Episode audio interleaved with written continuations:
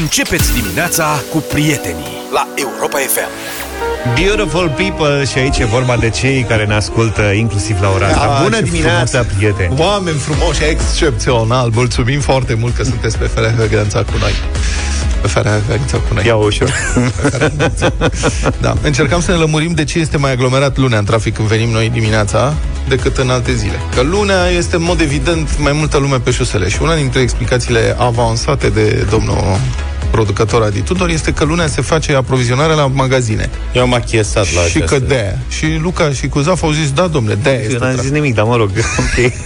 Tu de care parte ești? Trebuie să faci o alegere acum. Da, eu nu-mi dau seama, mă priveam mut la toată discuția asta. Nu are bun. Băi, stați puțin. Hai să vorbim cu ascultătorii noștri. Că ei ne dau soluția întotdeauna. Fraților care aprovizionați magazinele, dați-ne mesaje 0728 3132. Este adevărat că lunea la ora 5:30, 6 dimineața, pac, ieșiți în trafic să aprovizionați marile magazine? Sau nu este adevărat?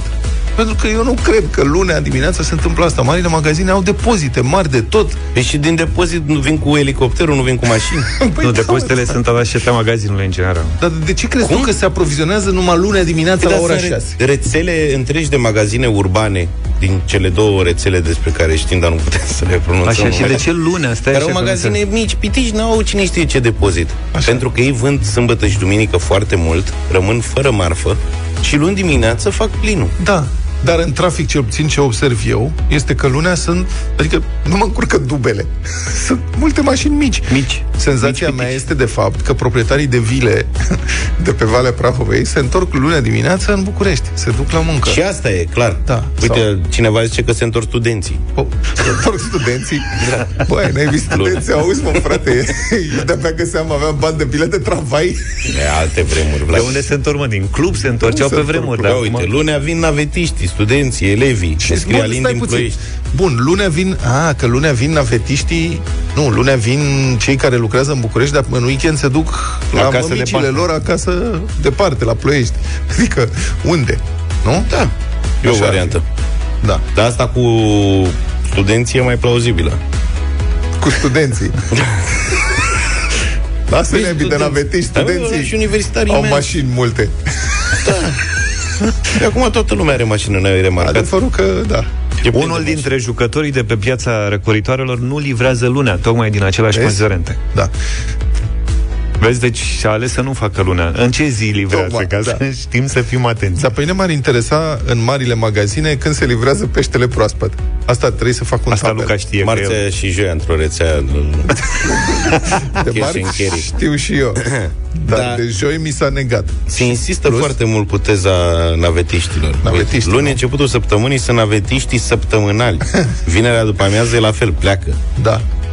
Deci se pare că asta ar fi, până la urmă... Deci, practic, navetiștii nu... Deci, n-ai avut dreptate, ca să nu zic că am avut eu dreptate.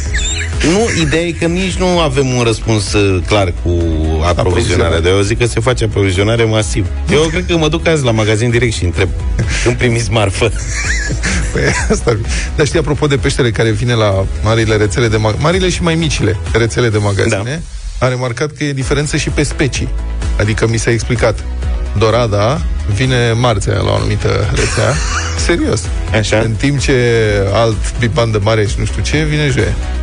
Serios. Nu știu cum. E zi de biban. Da. Păi, deci azi e zi de dorada. Azi e marți, da. E zi de dorada la dorada proaspătă. Ce? Am putea să luăm o dorada, mi-ai făcut puțin poftă. Adevărat că dorada asta, peștii ăștia, știi, de când au început să fie crescuți în crescătorii, în ligheane. Pești, în ligheane mari, au devenit foarte ieftini. Adică somonul e ca porcul acum, dorada la fel ca porcul, pe vremuri erau pești foarte scump, nu te puteai apropia. Da, păi spuneam eu aici mai de mult că atunci când era fimiu mic, Ștefan, care are 12 ani, acum avea un an, îi cumpăram dorada, să-i dau și lui pește o dată pe săptămână. Mamă, ce risipă! Și era... în jur de 100 de lei kilogramul de dorada. Da, nu te putea apropia. Se găsea greu. Exact. Și atâta costa. Și acum găsești dorada și cu 18 lei kilogramul. Adică la 18 lei eu deja Ce să fii suspicios? Da, foarte mari întrebări. La banii ăștia așa și de rezervă. Dacă nu iese primul Dorada, știi? Da, dacă arde Dorada, da, nu, dar ideea e că îți dai seama că nici ăla de 100 de lei atunci, bine, era și cererea, mai că e chestii și de cerere-ofertă, până la urmă, care reglează prețul, știi? Adică ce, atunci era cerere mare și acum nu? Nu, tocmai, nu era consum așa mare de pește la noi, în urmă cu 10 ani. Mă gândesc. Și acum o să primim mesaj. Dar un crap românesc nu mâncați? Un caras. Un caras, aoleu, caras are $1.000.000. Deci ne-am lămurit? Ne-am lămurit că e de la navetiști. Așa, de la navetiști. Da. Noi să fie bineveniți cu toții și ne bucurăm când e trafic, că avem timp de ascultare mai mare. Auzi, mă, Luca, dar micii când se livrează? În fiecare zi. Iată. În fiecare zi. Nu există zi de la Dumnezeu să nu se livreze.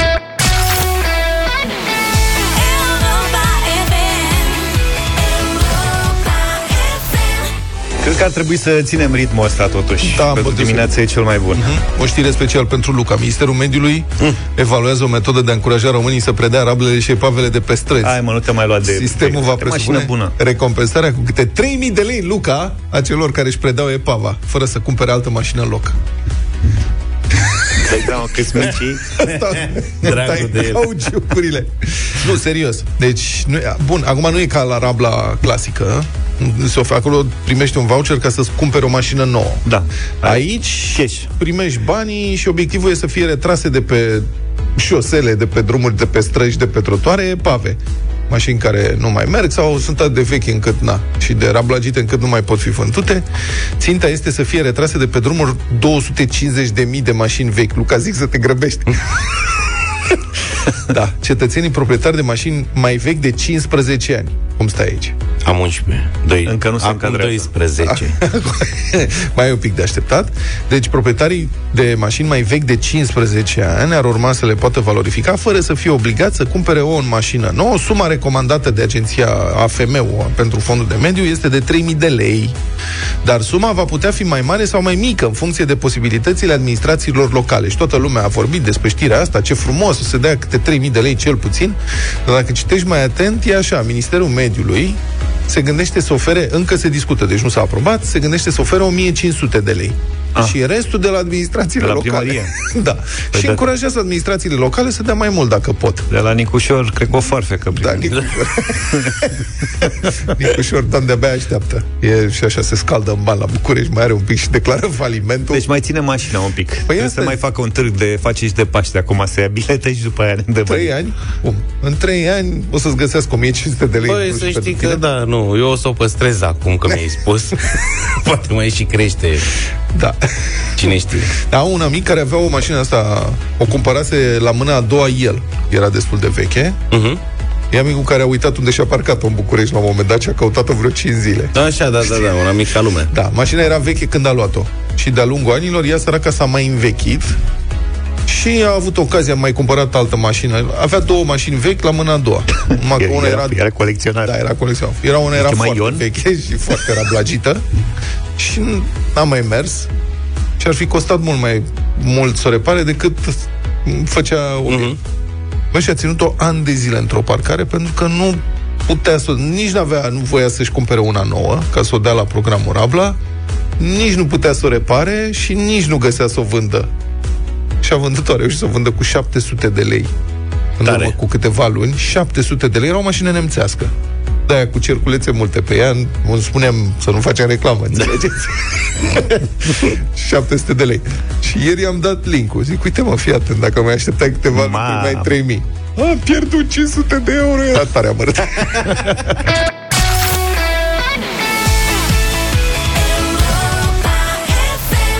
[7:42] de weekend și Ariana Grande în deșteptarea. Da, dacă v-ați mai verificat în ultima vreme durata pe care o petreceți pe telefoane mobile sau pe tablete, v-ați mai uitat un pic așa, da, screen time. Vreo 3 ore și un pic, cam așa. Da. Bine, da, test. Eu am tras și mă uit și pe la Netflix și pe telefon. Da. Zaf este recordman între noi, știți că am mai vorbit despre asta, ne-am uitat chiar acum câteva minute înainte să intrăm în intervenție. Eu am o oră și 15, medie săptămânală, deci practic doar ieri. Luca are 2 ore, Zaf are 3 ore și 5 minute. Bine, acum vreau să fac o precizare. Hai, mă, nu te mai scuza. Tu stai câteva ore pe laptop. Aici? Hai că ce fac eu pe telefon, tu faci pe laptop.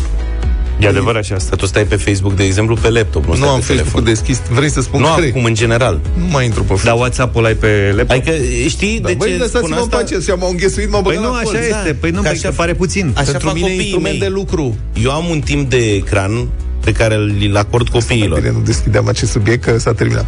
Ai înțeles? N-am înțeles. Câteodată facem socoteala. Și iau telefonul și zic, tata, ai stat 4 ore pe telefon.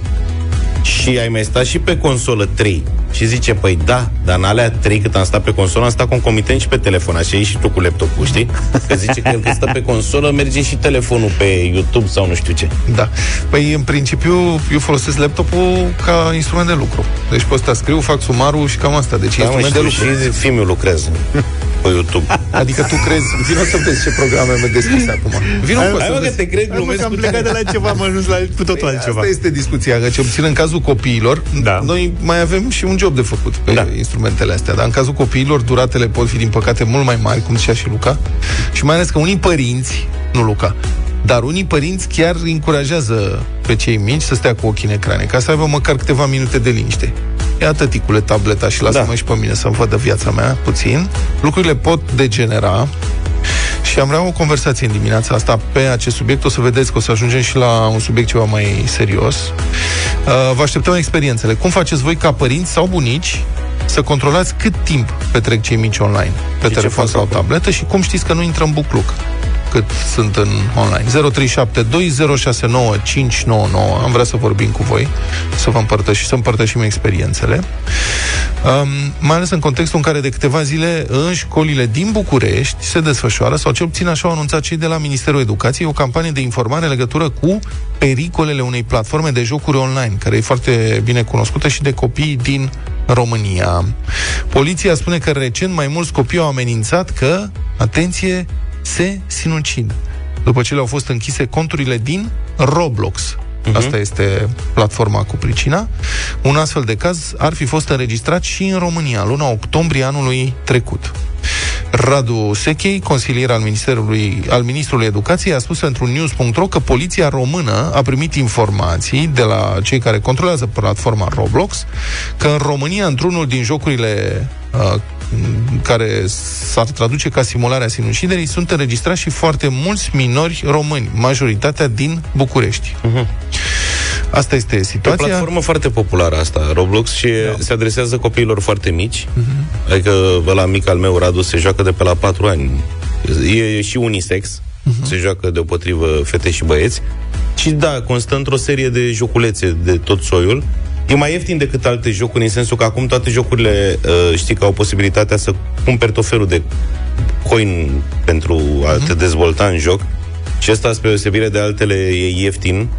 Și atunci îl face și mai accesibil pentru copii și, da, petrece din ce în ce mai mult timp aici. Am înțeles, dacă este o platformă foarte populară, este foarte deștept făcută, userii pot construi jocuri acolo. În contextul ăsta, poliția, și pentru prima dată când văd un astfel de comunicat din partea poliției, serios, în contextul ăsta, poliția le recomandă părinților să-i supravegheze pe copii mai atent, iar unii psihologi spun că și mulți părinți caută soluții astfel încât copiii să nu stea foarte mult timp în fața monitorului, pe platforme de jocuri, unde uită de timp și de responsabilitățile pe care le au pentru școală. Părinților, în general, nu le este tocmai ușor să pună limite acestei dependențe. Soluțiile cele mai la îndemână ar fi să le taie copiilor internetul sau să paroleze calculatorul. Astea sunt soluții brutale, nu merge mereu, pentru că și copiii știu să ocolească interdicțiile. Deci vă întrebăm pe voi, cum știți ce face copilul online? Cum controlați ce face online? 0372069599. Alex e cu noi. Bună dimineața! Salut, Alex! Bună dimineața! Eu am 2 copii, 2 băieți. Da. Cel mic are 8 ani, cel mare aproape 12. Așa? Și bineînțeles că există atracție maximă. Da. Pentru fiecare cu tableta lui, fiecare cu dispozitivul lui, sau cum? Nu, au telefoane doar și câte un calculator, pentru că le folosești la școală destul de mult. Bun, și zici că există atracție online. Cum faci să controlezi timpul pe care îl petrec acolo și mai ales ce conținut consumă? Folosesc 2 aplicații. Telefoanele sunt pe Android și folosesc Family Link. prin care le gestionez atât timpul de ecran zilnic, cât și aplicațiile pe care le pot folosi, dar și timpul pe care au pentru fiecare aplicație în parte, uh-huh, și, bineînțeles, momentul în care și de la care pot folosi telefonul la începutul zilei și la momentul la care se închide la sfârșitul zilei. Cât timp le dai? De curiozitate. 1,5 ore pe zi. Uh-huh. Și se încadrează? Adică, uite, eu spun, copiii mei sunt cam de aceeași vârstă cu ai tăi, tot băieți. Da, a mers treaba asta, dar acum de vreo 2 ani, mai ales cu cel mare, eu nu mă mai înțeleg, adică că e foarte frustrat, mereu îmi spune aia că colegii lui se joacă până la 1 noaptea, au voie nelimitat, el de ce 2 ore, de ce în timpul săptămânii doar o oră și așa mai departe, și ușor i-am tot dat drumul la laț, că n-am avut ce să fac. Păi da, pentru că e cad și într-un soi de depresie, nu te mai înțelegi cu ei, e vârsta asta acum, au pubertatea pe la 12 ani față de generația noastră, au tot felul de turburări de-astea de comportament și nu te mai înțelegi, pur și simplu. Ei. Valentin, bună dimineața! Salut, mulțumim, Alex! Valentin, te ascultăm, experiența ta care e? Bună dimineața! Eu sunt în mare parte de acord cu ce a spus mai înainte, dar eu cred că, pe de altă parte, trebuie să ne înțelegem faptul că nu putem să punem legi în propria familie, adică nu poți să legiferezi timpul petrecut de copil online. Deci ce poți să faci e să dai alternative. Uh-huh. Dar cea mai importantă dintre ele este ca tu, ca părinte, să-i arăți că poți să te stăpânești. Adică dacă ai jumătate de oră sau o oră în care efectiv nu ai ce face, mai bine petrece timp cu el, cu copilul sau cu ea, cu fetița și discutați, povestiți, decât să stai și tu lângă el pe telefon. Uh-huh. Pentru că cel mai greu este să-l dezveți de ceva dacă te vede pe tine ca părinte că faci același lucru. Corect, foarte bun. Cel mai important lucru este din punct de vedere psihologic, ca și dependență, ca și grad de dependență de device, de telefon, de ce-ar fi el tabletă, este să zici, ok, la ora 8 seara ne culcăm toți ca familie, în sensul în care nu mai activăm online, sau la 10, sau cât este ora familiei. Dar ce facem dacă ne rămâne o oră în plus în care chiar nu avem ce face altceva? Atunci să ai întotdeauna un plan B care să nu fie telefonul, că vă uitați la un film împreună cu toți, că se joacă un remi, se joacă șeptică, nu știu, altceva. Dar atâta vreme cât ochii nu sunt lipiți pe telefon și nu ai ca și alternativa numărul 1 acel lucru, copilul întotdeauna va învăța că nu numai că el nu este lăsat să facă, dar uite că noi ca familie avem un program alternativ. Nu este o pedeapsă, este o alternativă să faci altceva. Mulțumim foarte mult, Valentin, foarte bune sugestii. Până la un punct. Cătălin, da. Bună dimineața, Cătălin. Experiența ta care e? Alo, Cătălin. Da, te ascultăm. La fel ca și cei de dinainte, folosesc Family Link. Am și eu 3 copii, 2 fetițe și un băiat. Da. Și îi controlez prin Family Link. Am ales un timp de aproximativ 50 de minute. Am mers exact ca și pe programul de la școală. 50 de minute ține o oră de clasă, 50 de minute le dau pe telefon pe zi. Uh-huh. Foarte puțin. Cel mai mare ce vârstă are? 13 ani. Și merge? Adică reușește? Nu e frustrat? Da. Nu face scandal? Ba da, ripostează de multe ori și spun mai vreau puțin, dar când sunt pe telefon, li se oprește timpul pur și simplu. Da. Folosesc aplicația Family Link, eu controlez timpul care le dau. Tot timpul țin aplicația blocată pe toate zilele, că asta e o chestie faină la aplicație. O să selectezi toate zilele din săptămână să fie blocat, să uitai un timp anume, de la ora până la ora. Uh-huh. Dar le-am blocat și tot timpul vin și îmi spun că vor acces să se joace, să-și consume energia și să exploreze domeniul ăsta online. Și nu e enervant să negociezi în fiecare zi câte un pic? Eu mă pun și în locul lor, cred că și nebunie. Eu cred că eram mai scandalagiu și rebel, așa, cred că făceam un scandal monstru. Cătălin? Da. Au vreun joc copiii tăi unde se agită mai mult, unde îi vezi mai implicați și simți că ar putea să piardă controlul? În general, să știți că se uită pe YouTube la tot felul de chestii. Fetițele se uită la chestii de fetițe, băiatul se mai joacă, se mai uită ce se joacă alții, mai învață chestii noi, dar într-adevăr Roblox-ul ăsta e o problemă, nici mie nu prea-mi place.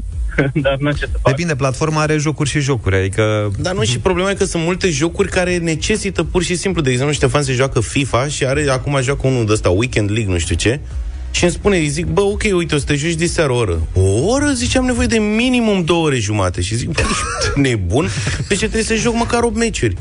Și acum vă înțeleg că și eu m-am jucat FIFA.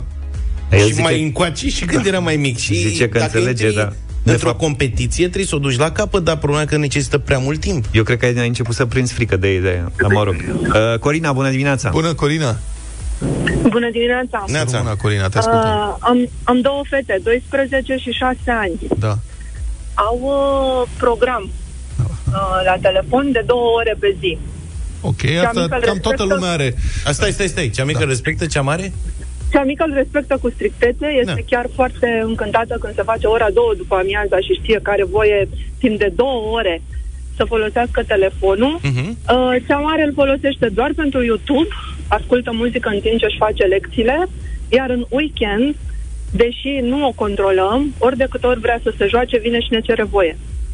Asta e foarte bine, dar... Ce fetițe disciplinate și convinți. Da, părinții de fete sunt norocoși. Da. Bine, sunt și fete și fete. Stai liniștit. La conținut, ești sigură că stă numai pe YouTube? Cum te asiguri? Îmi arată. Din când în când o verific inopinant. Mă duc lângă ea și zic, ok, vreau să văd ce faci. Din fericire, suntem niște părinți norocoși, pentru că este un copil extrem de responsabil. Depinde și de copil. Cu rezultate excepționale, care preferă să citească și să lucreze la matematică decât să stea pe telefon. Ai sunat să ne faci de râs. Mulțumim foarte mult, da. Ești fericită. Rămâneți în gardă, că lucrurile se pot schimba. Vali, în orice moment. Neața. Neața, bună. Salut, noi avem o fată de 15 și un băiat de aproape 13. Da. Aceeași aplicație Family Link. Am negociat cu ei cu fiecare în parte timpul petrecut. De obicei avem un program pe timpul săptămânal. Au înțeles că școala e prioritară, iar în weekend au acces la PS. La fel își fac ei... propun ei la fel jocuri, dacă vrem să ne petrecem timpul, apropo de ce spuneam la antevorbitor mai devreme, nu stăm chiar lipiți sau ne uităm la un film, găsim suficiente metode să nu stăm chiar atât de conectați în ecranele albastre. Mm-hmm. Asta e cam bine. Asta. Și înseamnă că eu greșesc cu ceva. Eu intru la negocieri din 3 în 3 zile. Adică la un moment dat nu mai pot. Cred că ai fost foarte dur când erau mici. Stabilim niște limite, după care o luăm de la capăt. Adică după 2-3 zile avem fierți. Bă, nene, deci nu e ok. Cu 2 ore nu e treaba.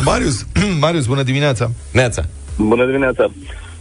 Am 3 copii, 3, 6 și 9. Așa. Cei mai mari au fiecare telefonul lui, laptopul lui. Am instalat încă Family Link, dar nu-l mai folosesc deja. Deci tu ai abandonat lupta de acum? Nu.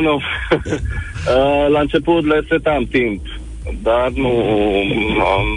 Am ajuns la nivelul la care facem lucruri fără să mai trebuiască impuse. Adică ne organizăm, astăzi ce facem, astăzi ieșim afară și ne jucăm de seară numai de oră pe telefon sau pe calculator, împreună, de obicei. Asta merge acum, că sunt mici și cu minți. Sunt mai dele 3-4 ani. Da.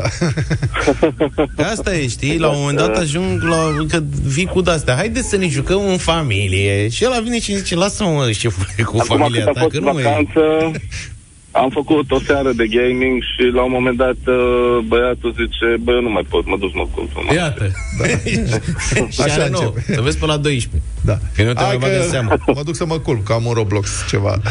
Mulțumim, Marius. Mulțumim. Da. Uite, pentru Vlad n-ar fi o problemă, că el are timpul de ecran de o oră și 5 minute, ai zis. Da. Nu? Practic n-are ecran. Ce faci într-o oră și 5 minute aia? Băi... dă 2 telefoane și... Ce joci? Nu joc, pe telefon nu joc nimic. Știi, singurul moment în care mă joc pe telefon este în avion, când obosesc de citit. Și am un joc. Joc ca singurul joc. Obosește de citit. Da, spuneți, vă rog. Păi nu asta. Mai luăm telefonul. Nu mai gata, ne oprim. Sunt curios ce soluții o să aflăm. Bun, sigur, v-am ascultat cu multă atenție. În principiu am înțeles, aveți copii cu minți cu care nu vă luptați. Da. Pentru asta, care acceptă regulile și ok. Dar există copii care dezvoltă, bun, dependența e, ce să zic, dependența e o noțiune patologică. Da. Nu mergem până acolo. Ce facem cu copiii care nu pot fi desprinși totuși de ecran? O să vorbim imediat după știrile de la 8 cu Paul Olteanu, trainer în comunicare și fondator Mind Architect, despre asta. Cum comunici Sau cum ar trebui poate să comunici cu un copil care este lipit de ecran? Ne-am întors, așa cum am promis, după știrile Europa FM. 8 și 8 minute, bună dimineața din deșteptarea. Da, rămânem la subiectul, i-aș spune dependență. Deci dependență poate că e un cuvânt prea dur. Mă rog, al modului în care copiii se relaționează cu dispozitivele mobile care sunt conectate online. Asta în contextul avertismentului pe care l-a lansat recent poliția. Asta e o premieră. Poliția care a recomandat Ministerul Educației să inițieze campanii de informare în școli privind pericolele care pot fi întâlnite online, mai ales în legătură cu situația unei platforme de jocuri online, Roblox, da, care este foarte cunoscută și foarte populară. Aici o să vorbim în câteva clipe cu Paul Olteanu, care e trainer în comunicare și fondator Mind Architect. Am continuat să primim foarte multe mesaje. Dacă discuția cu voi, ascultătorii, a fost în zona experiențelor pozitive, multe mesaje sunt însă în altă notă. Da, sunt mulți oameni care au fost de-a dreptul uluiți de experiențele pozitive ale ascultătorilor care au intrat în direct. Vă dau doar un exemplu. Spune cineva că după maximum 12 ani, copiii vor sta la distanță de telefoane doar în două situații. Ori fac parte din categoria extrem de rară a celor care studiază de plăcere, ori au părinți care obligă prin metode autoritare să facă asta și în felul ăsta cred eu că sunt traumatizați de fapt. În rest, copiii sunt lipsiți non-stop de ecrane. Lipiți. Și eu sunt foarte curios și cum vrea să facă poliția sau Ministerul Educației să-i convingă pe copii, mai ales pentru că utilizatorii acestei platforme despre care e vorba, Roblox, sunt copiii mai mici de 12 ani. Sunt curios cum poți face un copil să înțeleagă. Uite, de exemplu, Paul Olteanu, care va intra acum în direct cu noi, are un podcast cu colegul nostru Cătălin Striblea chiar pe această temă, dependenței de calculatoare, și am stat și am urmărit acest podcast de 15 minute cu copiii mei, în care Paul explică foarte științific ce înseamnă dependența de ecrane. Și ei s-au uitat, au fost de acord. Așa, și după care au stat 7 ore în ziua respectivă pe ecrane. Adică la sfârșitul zilele am zis, zic, bă, voi nu sunteți sănătoși? Poate că ați auzit, ați înțeles care sunt consecințele? Da, da. Poate că nu merge doar o dată, adică să vezi după aia. Mai multe. Poate că e un efort de mai lungă durată. Paul Olteanu e în direct cu noi. Bună dimineața, Neața. Paul. Neața, Paul. Bună dimineața, dragilor. Salutare, da. Interesant. Cum comunici? Ești expert în comunicare. Sigur, e o comunicare totul specială cu copiii, în cadrul familiei, dar cum se poate comunica cu copiii care sunt atrași cu atâta putere de ecrane? Primul lucru important ca să putem să combatem atracția asta e să o înțelegem. Și a zice două idei importante aici. Cortexul nostru prefrontal, partea cea mai evoluată din creierul nostru, care participă la cele mai complexe și complicate funcții. Asta e o regiune care se maturizează la ambele genuri, și la băieți și la fete, până la 25 de ani. De ce e importantă informația? Pentru că aceleași rețele care ne permit să ne inhibăm comportamente indezirabile, cum ar fi, eu îmi dau seama că am stat cam mult la telefon azi, ar fi bine să iau o pauză. Cortexul ăsta prefrontal participă la așa ceva. Așa că la copii, cu cât sunt mai mici, cu atât e o neputință hardware, e o incapacitate fiziologică cumva de a se controla sau de a exercita autoreglare și autocontrol cum fac adulții. Și asta e important de înțeles pentru părinți.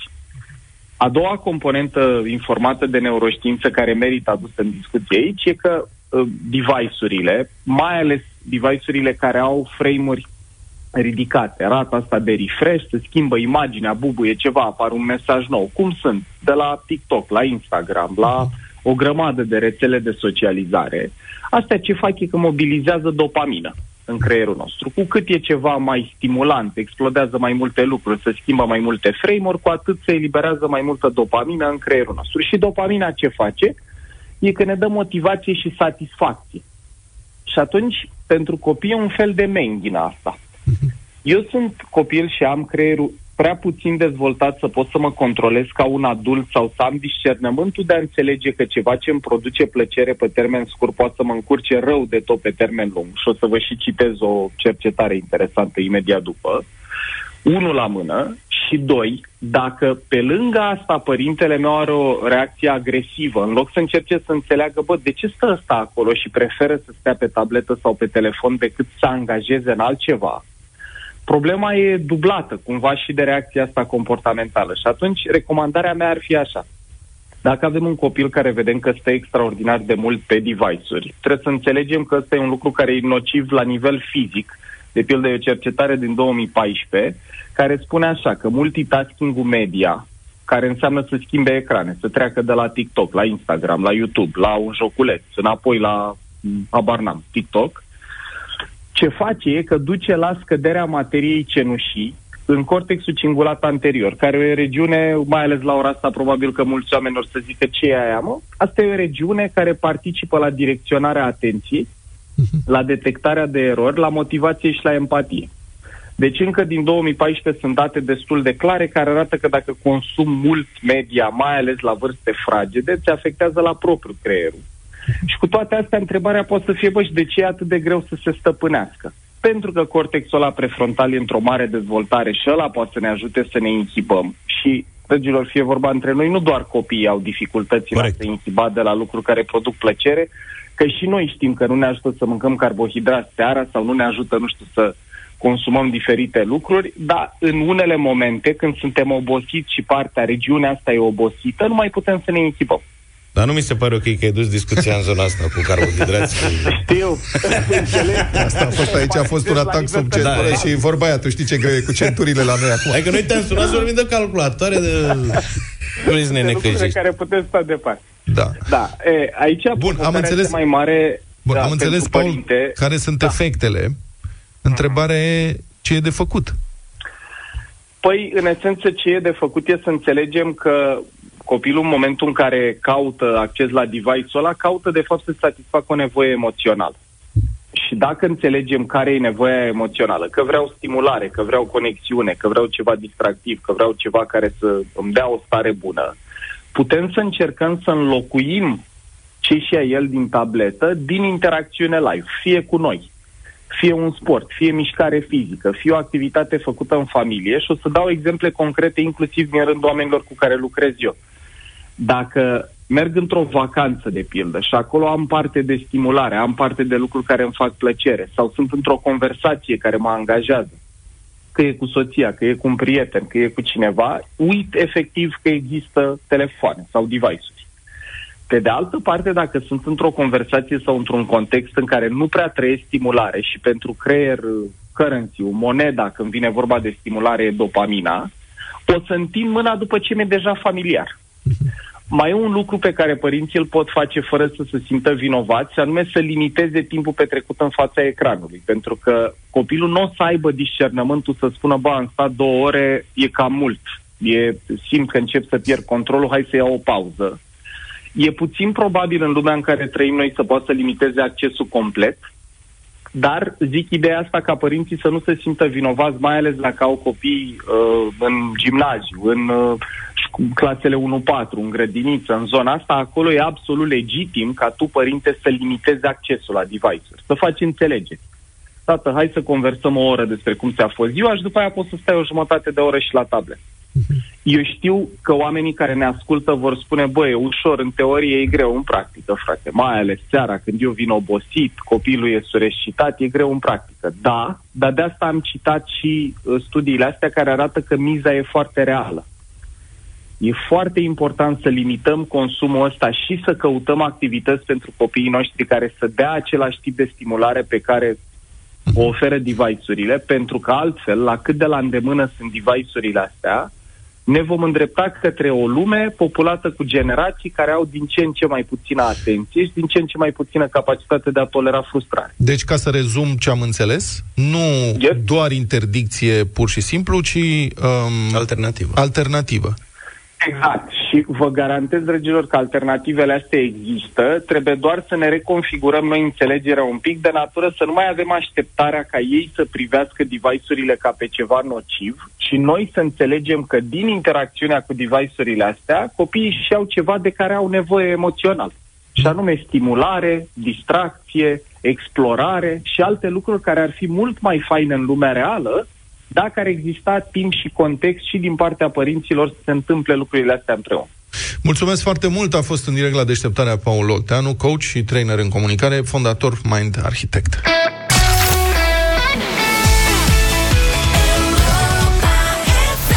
8:20, ne-am întors pentru bătălia hiturilor. Astăzi o ediție specială pentru că avem hip-hop românesc. Hop-hip? Da, e specială ediția asta pentru că e foarte greu să găsești piese hip-hop pe care să le și difuzezi la radio. Practic am găsit 3 piese. Mă rog, nu e chiar imposibil. Sunt multe piese care merită să fie difuzate. Eu am ales una lansată acum vreo 5-6 ani de Paraziții. Aici a fost greu să aduci Paraziții la radio alături de Daniel Lazar. E o ciudățenie, ca să spun așa. Tocmai de asta am să vă rog să aveți puțin răbdare. Se numește Demnitate. Paraziții și Daniel Lazar. Ascultați cu atenție versurile.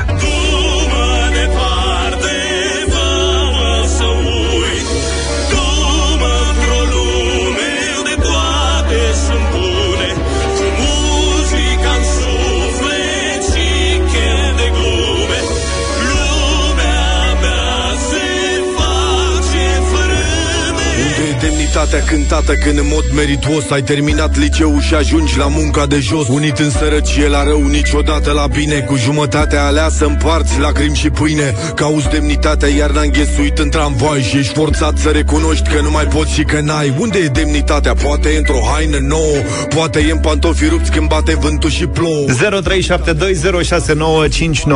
0372069599. Haideți să-i aducem împreună pe Paraziții la radio. Eu aș vrea să fac o dedicație cu piesa asta pe care o propun azi tuturor șefilor nașparlii cu care ne-am întâlnit cu toții cel puțin o dată în viețile noastre de salahori și slujbași. Deci, Macanache, șeful. Zea și șeful, ar mai fi încă ceva. M-am gândit că să-ți las ție moștenire și paga mea. Ia-ți un Lamborghini, ia-ți o acadea. Dacă nu puneți-o în cap, spalte cu ea, spalte cu ea, spalte cu ea. Au șeful, fă și mie o cafea, pune și cremă de lapte și hai repede cu ea. Au șeful, hotărăște-te ce vrei, dar până te hotărăști, dă-mi o bere, 2-3. Au șeful, fă și mie o cafea, pune și cremă de lapte și hai repede cu ea. Au șeful, hotărăște-te ce vrei, dar până te hotărăști, dă-mi o bere, 2-3. Au șeful, nimica, făceam prezența, dacă e sau nu, nu se simte diferența. Eu sunt fan hip-hop de mic, pentru care m-am dus spre geneza fenomenului românesc de tip hip-hop și vă ofer astăzi la Familia și Marihuana, Tupeu de Bărfaș.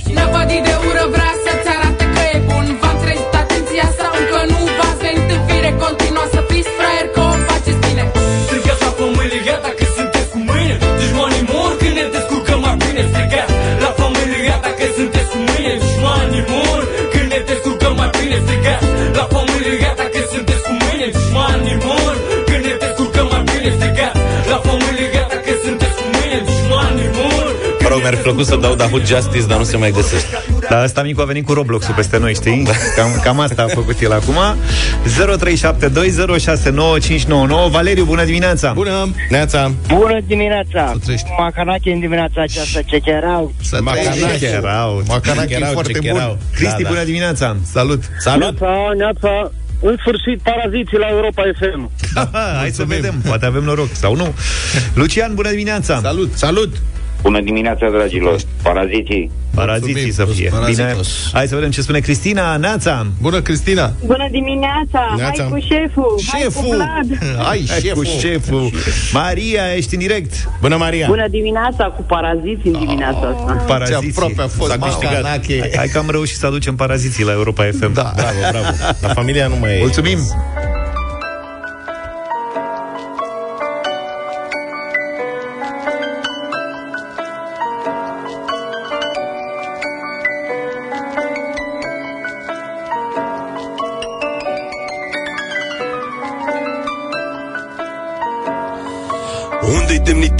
Spuneți-mi și mie, eu caut de 30 și ceva de ani în această călătorie. Unde-i demnitatea, că aș da foc la toți banii când văd că lăcrimează ochii albași 3 mami? Unde-i demnitatea, oare râde jegos când împins de nevoi ridici pâinea de jos? Demnitatea dispare ușor, ușor când ești împins din spate într-un cărucior. Unde-i demnitatea și cine-i de vină când ții de mână copilul ce plânge în vitrină? Unde-i demnitatea, poate vine de luni când ai bani să-ți ajuți părinții bătrâni. Unde-i demnitatea, că singura ta cheie nu mai deschide nicio ușă, dormi fric pe alee? Unde-i demnitatea, se spune că-i vie, deci unde-i demnitatea, spuneți-mi și mie. Tu mă departe.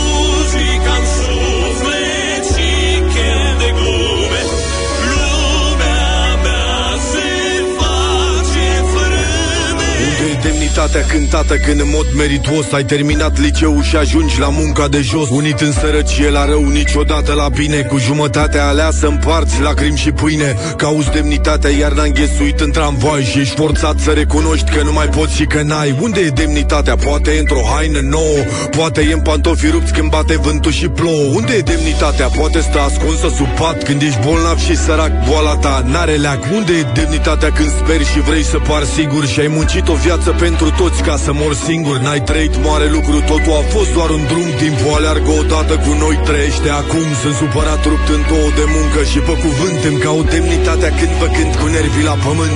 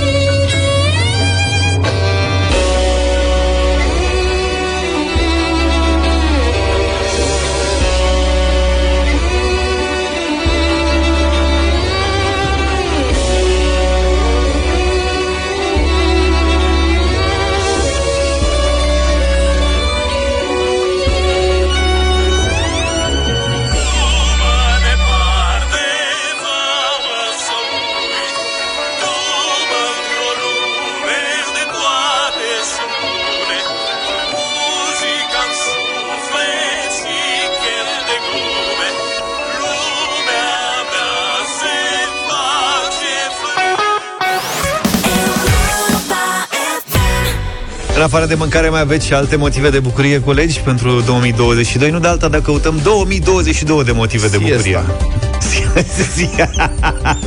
Siesta. Stai, ia, stai așa că vin acum. Călătoriile, că presimt că o să avem un an mai liniștit din punct de vedere pandemic. Da, călătoriile culinare. De ce nu? Dacă v-ați înscris pe site, pe europafm.ro, cu motivul vostru de bucurie, s-ar putea să vă auziți numele strigat la radio și când se întâmplă lucrul ăsta aveți 10 minute la dispoziție ca să ne sunați înapoi la 0372 069599, număr cu tarif normal. În deșteptarea câștigați 100 de euro pentru un start bun de an, dar și un curcan imens de 15 kg. Carne românească de calitate și sănătoasă de la Peneș Curcanul. Vă invităm să consumați carnea de curcan românesc și să verificați originea pe etichetă. Bun, am găsit un adevărat motiv de bucurie. O să aflați și voi despre ce este vorba dacă în următoarele 10 minute ne sună Valeriu Costin Ghiurcă sau Ghiurca din Iași.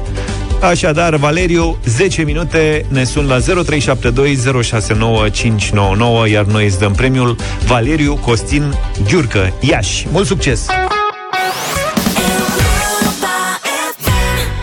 Căutăm în fiecare zi la Europa FM un motiv de bucurie. Dacă vă înscrieți pe site, pe europafm.ro, și vă auziți numele la radio, câștigați 100 de euro, iar în deșteptarea punem și un curcan de la Peneș Curcanul.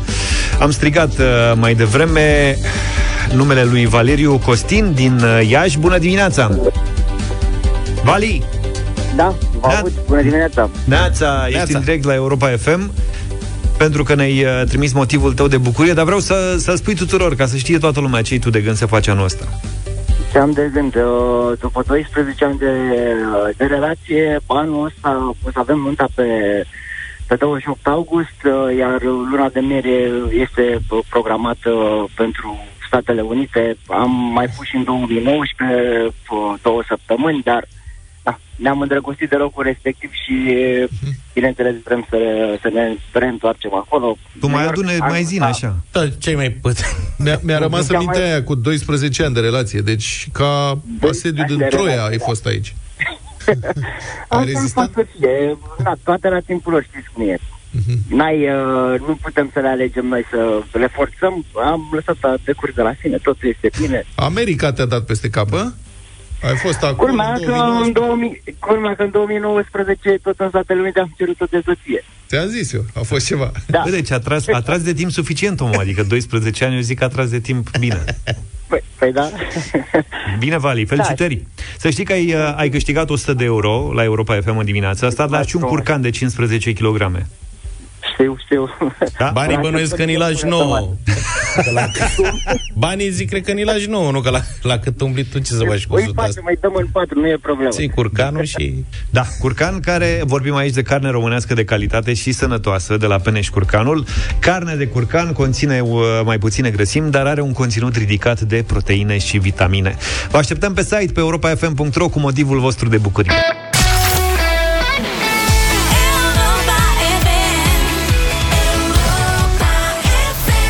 Și 52 de minute.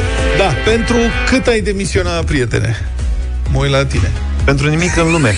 Pentru nimic în lume n-ai demisionat. O companie din Statele Unite le oferă angajaților câte $5.000 să-și dea demisia. Am plecat. În creștere de la 2500. Deci care e șpilul? Asta e o firmă de IT în principiu, tech, nu știu ce. În domeniul ăsta, ce obțin în SUA, unele companii se extind foarte rapid și, în consecință, au nevoie să angajeze repede mulți oameni, ceea ce înseamnă că nu întotdeauna sunt angajați cei mai buni sau cei mai potriviți candidați. Când trebuie să angajezi brusc foarte mulți, în timp foarte scurt, ai nevoie de niște criterii, e foarte dificil. V-am povestit cu testul Cooper? Da, nu știu de ce îi spuneam testul Cooper, dar așa era. Cu păr și fără păr. La un moment dat, în tinerețea mea, a trebuit să...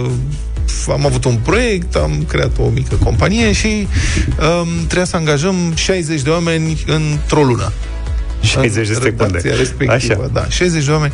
Păi și era foarte greu, pentru că veneau foarte mulți candidați și pierdeai timp. Trebuia să stai de vorbă cu ei, să-ți dai seama, bă, ăsta este impostor, nu e impostor, se pricepe la ceva, stai cu CV-ul.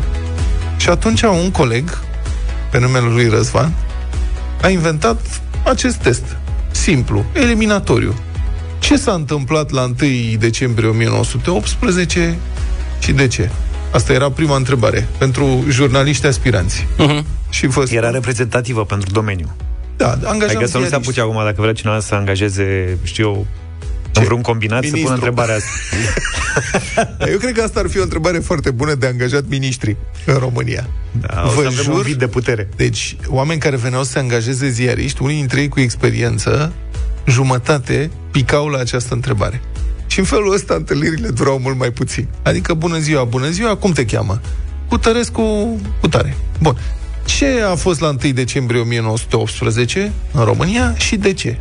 Am primit răspunsuri cu Mihai Viteazu, cu Saunii Dobrogea. Și ce făceai? Că... Mulțumim, la revedere. Următorul. Și se termina interviul? Da, păi dacă nu treceai de întrebarea asta, îmi pare rău. Adică și pentru redacția Sport era aceeași întrebare? La redacția Sport Luca a încercat să se angajeze atunci. Da, m-a întrebat de unde joacă Mutu, dar era să... Adică am crezut că mai era că e la camera ascunsă sau ceva. Pentru că tu erai foarte pregătit. Dar înaintea ta veniseră... Asta nu te-au angajat, erai prea bun. Veniseră niște domni și domnișoare, mai ales, care nu aveau nicio treabă. Adică mai ales domnișoarele. Domnișoarele nu știau, multe. Nu vreau să fiu sexist, dar erau domnișoare foarte drăguțe care spuneau, eu doar vreau să apar la televizor, nu mă interesează.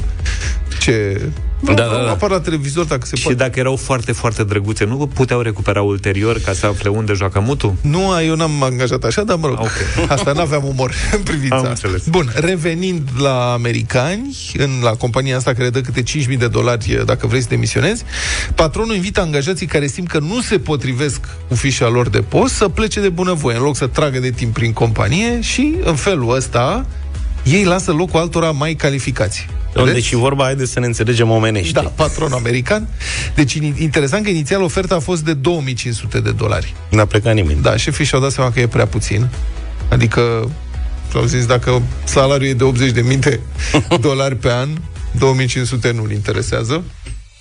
Asta mi-a aminte de un episod din Seinfeld în care George Constanța a fost invitat să plece și a zis, dar de ce să-mi dau demisia? Că am contract pe un an, trebuie să mă plătiți până la sfârșitul anului, adică că nu fac nimic. Dacă vreți să mă dați afară, dați-mi toți banii. Bun, și nu se termină aici, fiți atenți ce mai spune șeful acestei companii, că acordarea acestei compensații responsabilizează și echipele de la HR, de relații umane, întrucât oferă un cost palpabil pentru orice greșeală.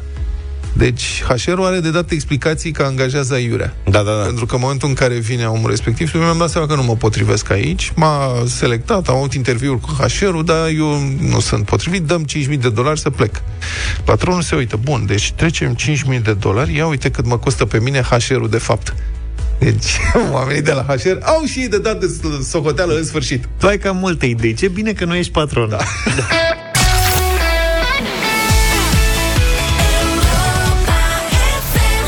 S-a făcut de 9:09, vă spunem din nou bună dimineața din Deșteptarea. E marți, prima ediție din acest an, arena lui Cătălin Tolontan, în direct și pe Facebook. Bună dimineața, Cătălin, și la mulți ani! Bună dimineața! La mulți ani! Bună dimineața, la mulți ani! Cu cine putem ocupa în prima ediție? Cu nereguli. Cu nereguli ale cui? Ale autorităților din România. Și cu bani foarte mulți. De data asta chiar sunt bani foarte mulți, sunt peste 5,7 milioane de euro derulați și cheltuiți într-o licitație pentru 15 milioane de măști pentru elevi. Ea a avut loc chiar la începutul pandemiei. Vă amintiți, școlile s-au închis în primăvara lui 2020, dar trebuiau date examenele. Și în mai 2020, Ministerul Educației a lansat o licitație. Ea a fost operată prin instituții de stat, atât licitația în sine, cât și aprovizionarea care a fost făcută prin celebra Unifarm deja, ca să zic așa.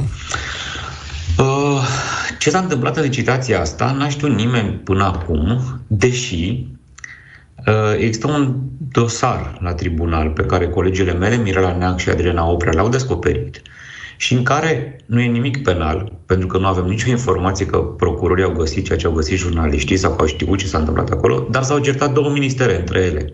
Slavă Domnului, ca să zic așa, și de aici am aflat și noi ce s-a întâmplat.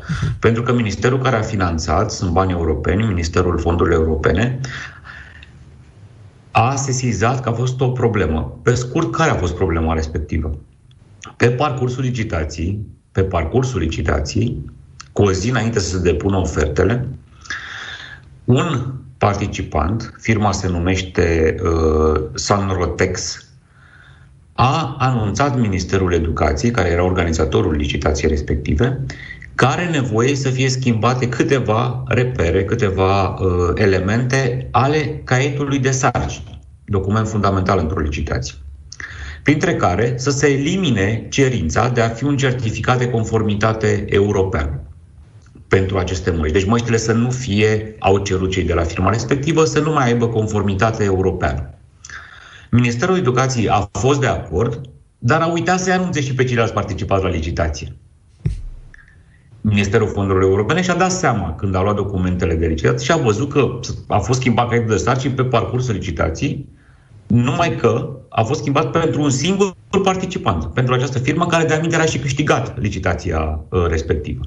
Lupta birocratică între cele două ministere s-a încheiat doar cu 10% penalizare din partea Ministerului Fondurilor Europene către Ministerul Educației. Dar lucrurile au mers înainte, practic, din punctul de vedere al plăților, licitației și așa mai departe. Și aici intervine problema importantă, cred eu, a acestei dimineți. Cu mult respect pentru magistrații din țara asta, pentru munca dificilă pe care o fac în condiții foarte grele, uneori. Dacă mergi pe holurile tribunalelor noastre și vezi cum stau dosarele, îți imaginezi, pe de-o parte, volumul pe care l-au de rezolvat oamenii ăștia, pe de altă parte, dificultatea în care derulează activitatea. Totuși, descoperă niște jurnaliști dintr-o redacție cu câțiva zeci de oameni și instituții ale statului român care sunt plătite pentru lucrul ăsta, din 2020 până acum, nu știm ce au făcut. Poate că există un dosar, poate că nu există un dosar. Vom căuta, vom întreba toate parchetele relevante din țara asta și care pot avea obiect de activitate. Anunț, asta e o știre de ultimă oră, abia azi am vrut să o publicăm, pentru că au făcut o verificare, dar n-am apucat să întrebăm parchetele, practic. Da? Lucrurile sunt clare, însă documentele sunt oficiale, sunt publice, sunt în arhiva tribunalului. Este evident că așa s-au întâmplat lucrurile. De ce n-a intervenit nimeni? Nu știu, poate aveți voi explicație. Poate sunteți mai optimiști la început de an decât mine, Vlad. Noi să fim mai optimiști? Da. Nu știu ce să zic și eu sunt curios care ar fi explicațiile pentru astfel de întâmplări. De 30 de ani sunt curioși în fiecare zi. De fapt, astăzi de dimineață Europa a primit o veste tristă, pe care o întâmpinăm sigur. Fiecare cu câtă încredere mai avem în instituțiile noastre. A murit președintele Parlamentului European, David Sassoli, la 65 de ani. Eu mi-l aduc aminte pe acest om ca fiind probabil ultimul dintre politicienii europeni care, în ciuda propagandei regimului de la București, care s-a prezentat drept un regim cu totul altfel decât în Ungaria, Polonia și țările astea cu mari probleme de democrație, deci în ciuda acestei propagande, anul trecut, în vara anului trecut, David Sassoli, când era președintele Parlamentului European, a avertizat nu numai politicienii din România, politicienii din toată Europa, să lase presa în pace. Să lase presa în pace, pentru că cine fură faptele, fură până la urmă și libertatea.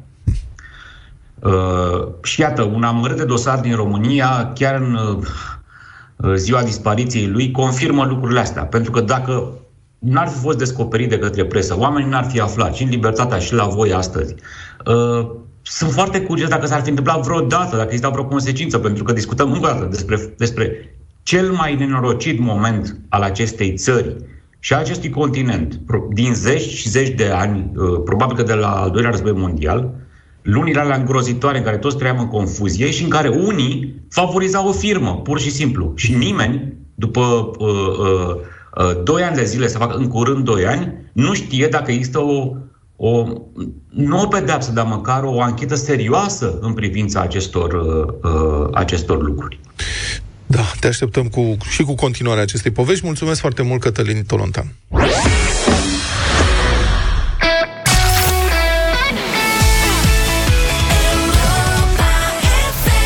Știri la Europa FM peste 9 minute. Continuăm deșteptarea. Da, Republica Fantastică România, să știți că nu moare. Nu se predă. Nu se predă, nu moare, ea se transformă în fiecare zi, dar tot în Republica Fantastică România se reîncarnează, ca să zic așa. Numeroși șoferi amendați descoperă acum că au plătit amenzile rutiere într-un cont care nici nu există. Nici nu exista când au plătit. De unde o mulțime de belele cu statul român? E vorba de un cont care figurează pe procesele verbale tipărite în 2018. Deci în 2018 a trecut o lege prin care a fost instituit un cont unic pentru plata acestor amenzi.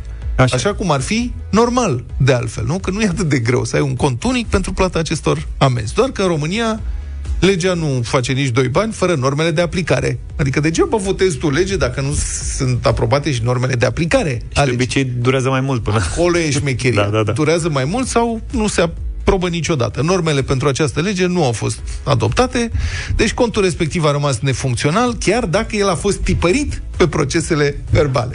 Deci el practic nu exista, nu funcționa. Azi îl vedeam, dar el nu era. Cam așa ar fi. Deci pe procesul verbal apărea contul, tu primeai procesul verbal și plătiți, uite, în contul ăsta. În termen de cum era atunci 48 de ore, acum a crescut la 15 zile, mă rog. Și oamenii s-au dus, au plătit jumătate din sumă, dar într-un cont care nu exista, și descoperă acum că au în sarcină diverse penalități, belele fiscale și așa mai departe. Dar stați, mai avem. Colegii de la Libertatea care au investigat acest subiect au mai descoperit și soluția inventată de Inspectoratul General de Poliție. Oamenii s-au prins la un moment dat. Dom'le, noi am tipărit aici un cont care nu există. Cum rezolvăm problema? Șefii de la București au instruit subordonații din teritoriu să hașureze contul cu pricina de pe procesele verbale. Frumos. Asta nu mai apare. Deci luați un marker. Nu poți să faci risipă de hârtie, mai bine faci risipă de marker. Serios acum. Tăiem pădurile. Citez în răspuns al IGPR către Libertate. Structurile teritoriale de poliție au fost informate de la începutul anului 2019 cu privire la instruirea agenților constatatori care procedează la încheierea proceselor verbale în sensul hașurării rubricilor destinate plății amenzii în conturile înscrise în actele sancționatorii. Oh, cum scriu oamenii ăștia. Eu nu-mi dau seama cum poți să scrii așa. Adică e atât de complicat, să nu știu. E cineva care... Eu sunt curios cine a inventat limbajul ăsta. Le trebuie niște editori. Am văzut că au editori, au scenariști. Pentru scenetele pe care le publică pe Facebook... Au scenariști, bun. Da, dar mie mi se pare mai greu să scrii așa, decât să vorbești normal. Dar se pare că vorbesc normal. Adică bănuiesc că toate documentele și toți cei care generează astfel de înscrisuri până la urmă sunt alții mereu, știi? Băi, au dus tradiția asta de la o generație la alta, a rămas același limbaj. Nu cred că sunt alții. O să știi că am senzația că în unele structuri se și moștenesc în familie funcțiile astea.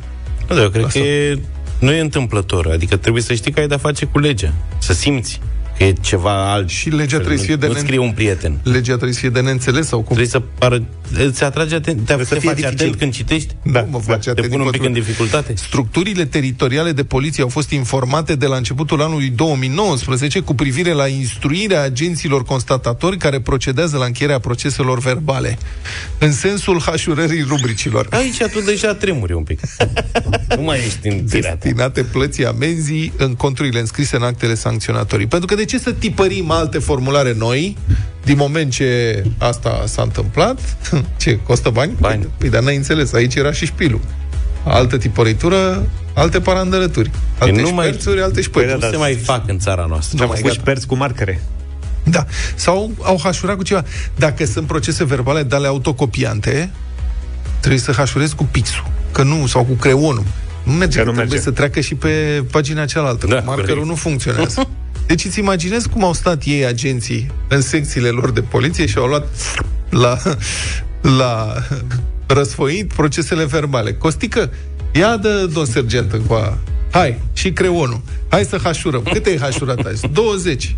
Vreau să hașurezi 30. Colegule, nu-ți faci treaba. Mai hașurați. Hașurați, băieți, că hașurați bine. În sfârșit ceva la care se pricep.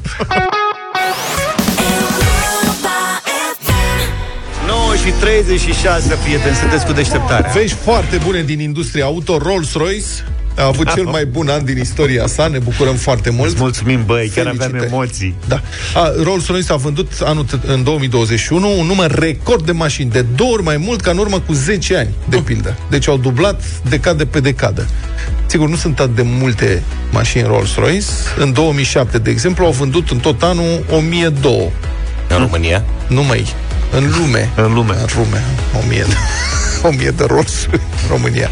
În lume. Rolls-Royce mașina, autoturism. Mașina, ei, noștri aveau unea Giovanni, avea ții minte? Păi da, dar nu sunt chiar atât de mulți. Unul între alea, 1001 era al lui. Da. Irinel n-avea și el? Irinel, toți tântălăiți. Da. Așa. Dan Diaconescu, nu-i facem, mă. Dan Diaconescu avea și el Rolls? A avut Rolls. Da. Cum să nu? Păi și emita din garsonieră, aia mai bine emita din mașină, care te mai bine... Deci eu spun că o treime din producția mondială venea aici. Dar la mâna a doua era, măi, nu înțelegi. Deci și la mâna a doua crește prețul la Rolls. De asta e o bună investiție, adică dacă vă gândiți să investiți în ceva, luați-vă Rolls. Că dacă îl întrețineți bine... Da. Parcați frumos. Dacă aveam Rolls în fața blocului, aveam 11 ani. Da, ai grijă să nu porumbei că se strică vocea. Deci în 2007 au vândut 1002, în 2010 au vândut 2711, anul trecut 5586. Mai chimiu. E și cerere foarte mare, cred că se așteaptă la Rolls ca la Dacia pe vremea lui Ceaușescu. Stai și aștepți. Bun. Dar cum au vândut așa multe? Asta e, de ce au, că și pe mine m-a intrigat, șeful companiei a explicat așa, citez, în preluat de Hot News. Reghe. Care e interesat de fenomen. Deci, zice, mulți oameni au văzut că în comunitățile lor mor oameni din cauza COVID-ului. Și asta i-a făcut să se gândească la faptul că viața e scurtă și mai bine o trăiești acum decât să amâni pe mai târziu. Și eu m-am gândit, să știi, la un moment dat. Da. Deci de asta nu cumpărăm noi Rolls. Creștea numărul de cazuri, îmi venea să-mi iau un Rolls, dar n-am... Și noi amânăm prea mult, îți spun, Luca. Noi amânăm, uite, trebuia să luăm decizia la vremea respectivă, acum că ne-am vaccinat, riscul e mai mic. Parcă nu mai am ghes așa să cumpăr Rolls. E și traficul ăsta nenorocit. Și consumă mult, vezi că consumă Rolls-ul? Mult. Se face Rolls electric, să știți. Deci... Dacă nu fac pe GPL-ul, nu, nicio șmechere. Se pune GPL-ul, pui matale GPL-ul, nu e o problemă. Are portbagaj mare, poți să pui butelie dublă. Așa, da. Dar n-ai voie în subteran la mall. Dă-l încolo, noi mergem pe la suprafață. Nu mă știu dacă intră în subteran. La suprafață nu se plătește, știi? Asta e, deci faci economie. Că dacă te-a costat mult mașina, am văzut, sunt foarte mulți, au dat foarte mult pe mașină, dar nu se bagă la subteran, că subteran trebuie să plătească 5 lei pe oră și atunci nu-și permit, știi? E complicat. Păi nu, la cum e Rolls-ul trebuie să-l pună pe 2 locuri. Clar. E ceva mai scump. 2 locuri cu handicap obligatoriu. Nu se poate. Dacă la asta nu m-am gândit. Dacă ai Rolls, tată, Și-l parchezi cine știe unde, da. E ca și cum n-ai avea, da. Altfel, ci că vârsta media clienților Rolls-Royce este, sau a fost anul trecut, 43 de ani. Uite, eu sunt numai planul meu. Asta zic, da. Adevărat. Ești, asta e ultima șansă pentru tine. Eu am trecut, îmi pare rău. Și tu ai trecut, nu? Da, am trecut un pic. Da, gata, papa. Dar sunt aproape. La anul meu eu. Da, eu aș putea să-mi iau unul second hand. Ai putea, da. Auzi? Dar mă gândesc, cum se calculează vârsta? Adică dacă vârsta medie, știi? Dacă domnul Țiriac, de exemplu, îi ia la nepoțel un Rolls-Royce, dragul de el, să se calculeze vârsta medie a clientului, da. Nu se face. Stai, clientul calculează vârsta medie, domnul Țiriac, nepoțel. Păi asta zic, și atunci, da, ajunge la 43 de ani. Așa. Practic, da, nepoțelul încă nu nenăscut și... Cred că are și născuți, da. Are de unde alege. Bun, deci fiți atenți, apare Rolls-ul full electric Spectre. Deci, practic, cine are Dacia Spring e același sistem ca și Rolls-ul, diferent de dimensiune. Cred că e o chestie de dimensiune, da, bravo.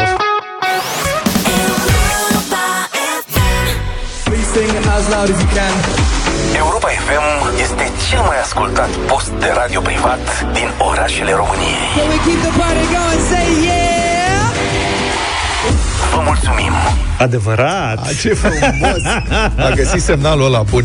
A găsit semnalul ăla bun pentru că am primit un document important pentru țară și pentru noi de la Departamentul de Analiză a Audiențelor Radio, care lucrează aici non-stop la foc continuu. Ce să zic? Practic, noi pentru asta trăim. Pentru momentul ăsta. Da, pentru momentul ăsta. Și aș vrea să dau citire. Ia să vezi. Deci, în perioada 30 august, 12 decembrie 2021, a fost, adică toamna, recent, iarna trecut, practic e ultimul, a fost realizat valul de toamnă al studiului de audiență radio. Ca de fiecare dată, în cadrul cercetării se măsoară audiența posturilor de radio la nivel național, urban și municipiul București. Programul Deșteptarea, acum e treaba. Programul Deșteptarea este lider de audiență la nivel urban dintre toate posturile de radio din România, fiind programul matinal cu cel mai mare număr de ascultători și cea mai mare cotă de piață. Ura! Așa, sa, uite, asta e și subliniat aici, să citim ca să nu ne bâlbâim când scrie asta. Continuă. La nivel național, Deșteptarea este pentru al 4-lea val consecutiv cel mai ascultat program matinal de radio dintre stațiile private. Peste 1 milion de ascultători, alegând frecvențele Europa FM din toată țara în fiecare dimineață, de luni până vineri. Așa. Bravo! Zi ceva! Extraordinar! Continuă. Programul realizat de Vlad George și Luca, adică noi, înregistrează creșteri semnificative de audiență atât la nivel național cât și în orașele țării. Peste 115.000 de ascultători din întreaga țară s-au alăturat programului matinal de la Europa FM pe parcursul ultimelor luni. Să trăiți deosebit, vă mulțumim. Bine ați venit. Da, ne bucurăm foarte tare. Stai că mă sună cineva, nu acum, vă rog. De altfel... Serios, uite că sună. Așa. De altfel, noi, dintre noi ascultători nu s-o obișnuiți cu procentul. N-auziți că suntem cei mai ascultați? Cum, Dumnezeule? Europa FM marchează cea mai mare creștere a cotei de piață dintre toate stațiile radio, ajungând până la 10,4%. Europa FM își consolidează poziția și se detașează ca cel mai ascultat radio privat în mediul urban, cu o cotă de piață care crește, da? Asta e bine, la 11,9%. Așa se naște Dumnezeu. Asta e treaba. Vă mulțumim foarte, foarte mult, lăsând gluma la o parte, astea sunt momente importante pentru noi. Hai că au început să vină și reacțiile, uite. Da. Fraților, sunteți cei mai frumoși, cei mai sfătoși, cei mai deștepți, cei mai glumeți. Drăguț. Adina din Cluj. Mulțumim Adina, frumos. Uite. Laudă-mă gură, da. Îți dau mici la obor. De 5 de căciulă. Așa, tată, bravo. Așa, mulțumim tare mult. Da, sunteți foarte drăguți. Felicitări, colegi. Pentru voi muncim. Să vă simțiți voi bine fiecare dimineață. Sorin Niculescu e cu noi și el numărul 1 după ora 10 a venit pentru Europa Express. Neața, Sorina. Bravo, Deșteptarea, felicitări. Era o doamnă în piesa lui George Michael mai devreme, spunea că nu poate să doarmă. Uite, avem explicația. Da, cred că asta e explicația până la urmă. Se întâmplă lucruri și după ora 10, să știți că încep jocurile zăpezii, un fel de olimpiadă dintr-asta locală. E un protest inedit pe un drum județean din Vaslui. Un vasluian și-a luat crosa și mingea de golf și s-a distrat. este șoseaua ciuruită, Doamne, a avut de unde alege. Bine că n-ai zis un sibian. Asta mă gândeam, noi sigur e vasluian și noi e sibian. Băi, vezi că se extinde treaba cu golful. Și există tot felul de spoturi ale zăpezii fără zăpadă. Tot în Vaslui, locuitorii din comunele Tăcuta și Codești au ieșit cu undițe și găleți la pescuit în gropile de pe drumurile lor județene. Nu e rău, da. Nu e rău. Aud că și la Budapesta aia sunt drumurile ciuruite. Mi-a zis cineva care a fost recent în vacanță acolo. Deci iată că începem să ne îndreptăm spre o normalitate occidentală. Asta e modelul românesc, să existe și la Budapesta, exact. Nu? Sorin ne aduce detaliile după 10 în Europa Express, iar noi ne bucurăm cu piesa asta de noile audiențe ale emisiunii Deșteptarea și Europa FM. Ne auzim mâine dimineață, numai bine! Toate bune! Pa, pa! Deșteptarea cu Vlad, George și Luca, de luni până vineri, de la 7 dimineața, la Europa FM.